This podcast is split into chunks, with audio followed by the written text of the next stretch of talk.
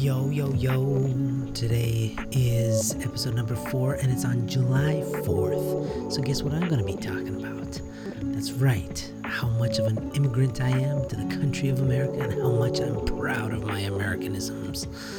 Actually, how much I love the experiment of America, and how I'd like to contribute to it, and how it's actually the country of America is a metaphor for the plight of humanity. So, let's get into this.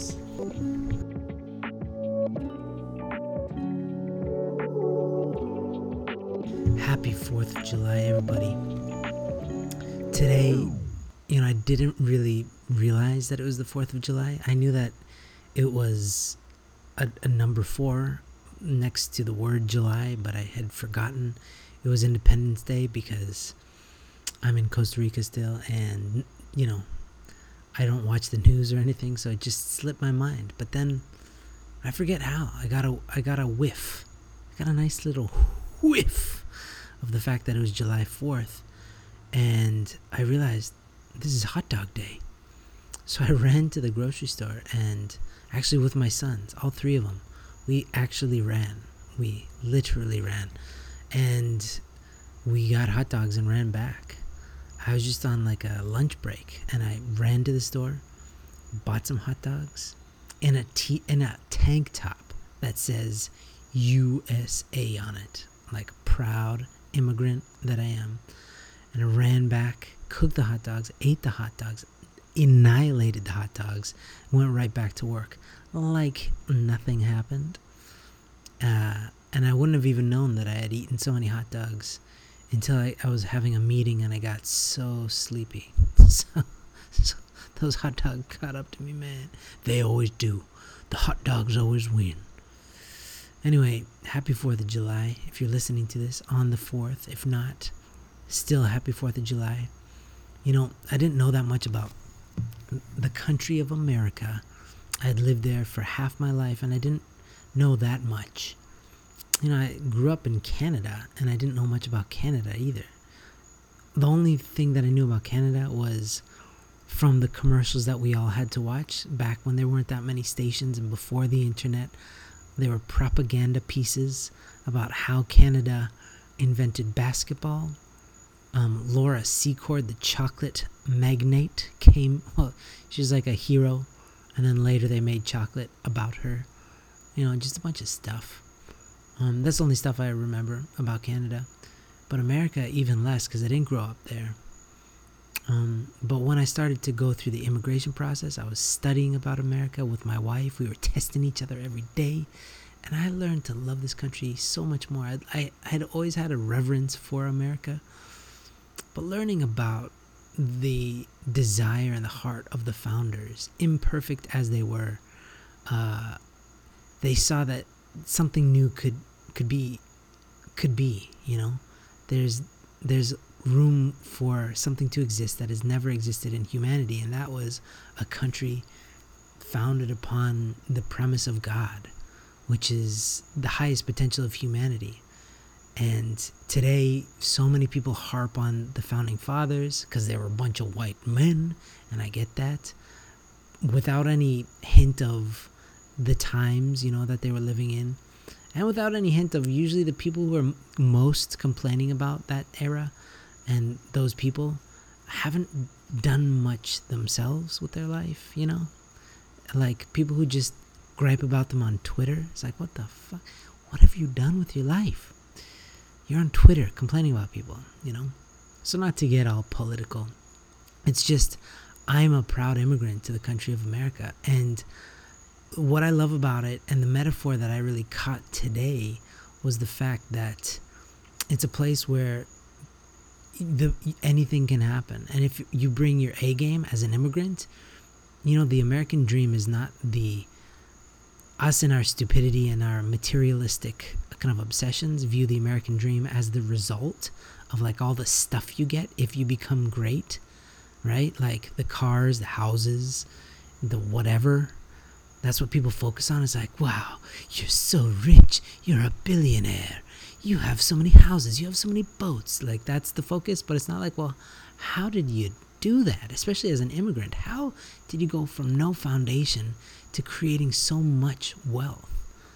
And so that's one aspect of it. But it's the other thing of like, why, you know, I traveled Europe and obviously Europeans have a very interesting viewpoint of America, kind of like the arrogant younger brother that they have. Because um, Europe's been around for a while and they have traditions and they do things their way, and America's got all this, you know, I don't know, pomp and and they have so much brashness to them, and I and I get that it's kind of annoying, but uh, why do you like? Why do you think the internet was created in America, and the computers and phones that the internet exists within, and cars and planes?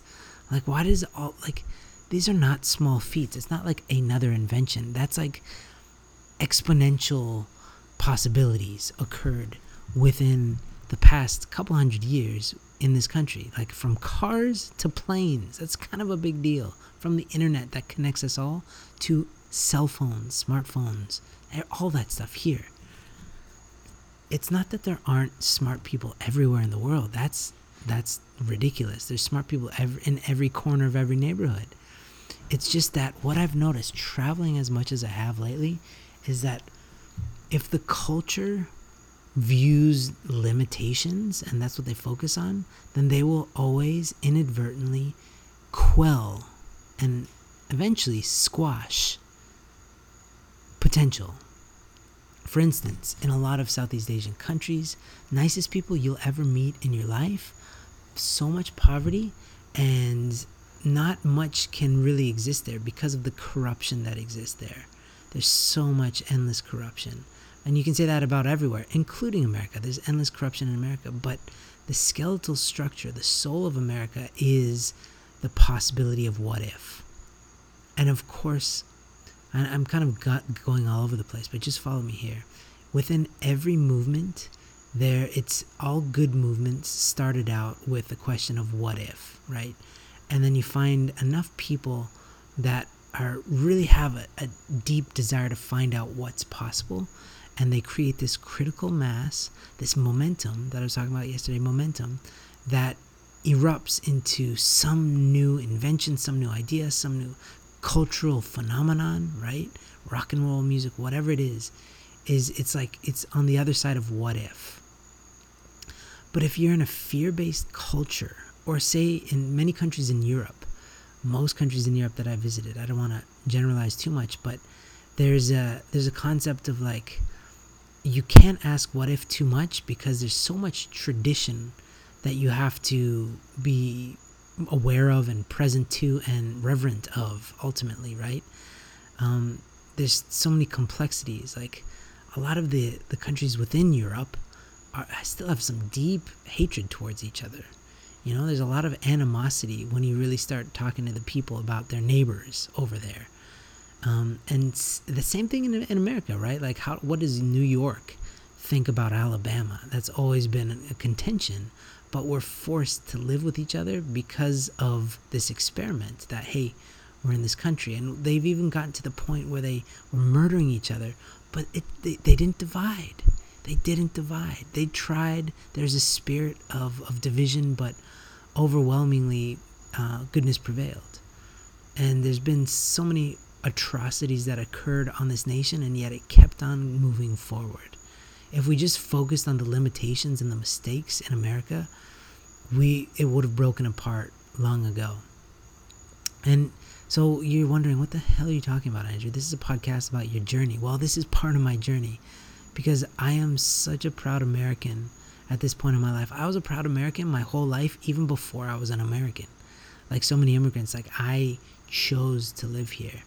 And what I see happening to America has a lot of people worried, right? There's a lot at stake, and there's a lot of people freaking out because of the politics that are happening, the division, the divisiveness, the just there's a lot of rancor out there.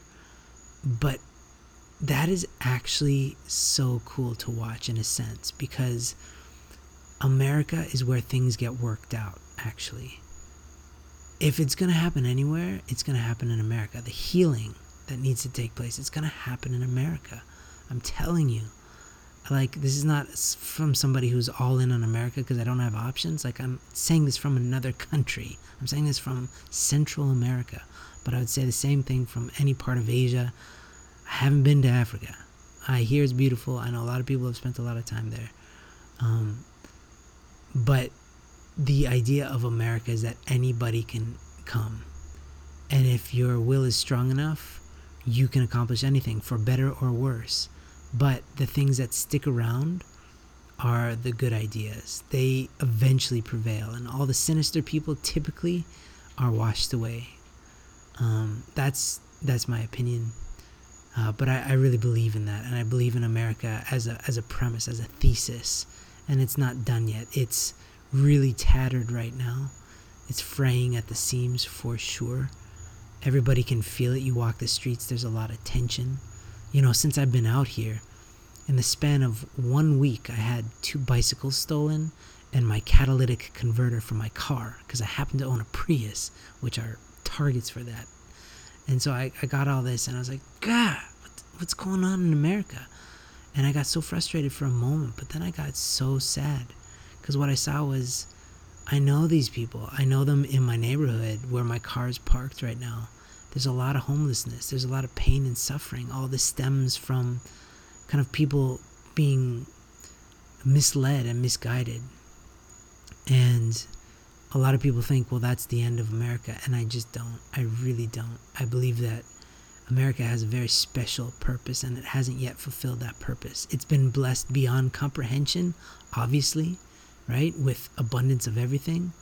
But when it was supposed to give, it started taking a little bit too much for itself and it got bloated and fat and now it's falling in on itself and it's really out of shape. But there's enough people, enough good people that still view it as salvageable and they're going to come together. And I'm one of those people. I just don't know how to contribute. And that's a part of my mission for this next 365. This is day four of 365. So 361 days, according to my calculations, left uh, of this experiment of how I can really build momentum and build myself into somebody who can contribute to this experiment that is known as America so that I can get back to a place of thriving, so that it can be blessed, just like right after the Second World War when the whole world was looking at America, uh, you know, uh, some were hating it. Obviously, like the USSR was was just kind of bubbling up and becoming a thing and wanting to take over and wanting to fight America.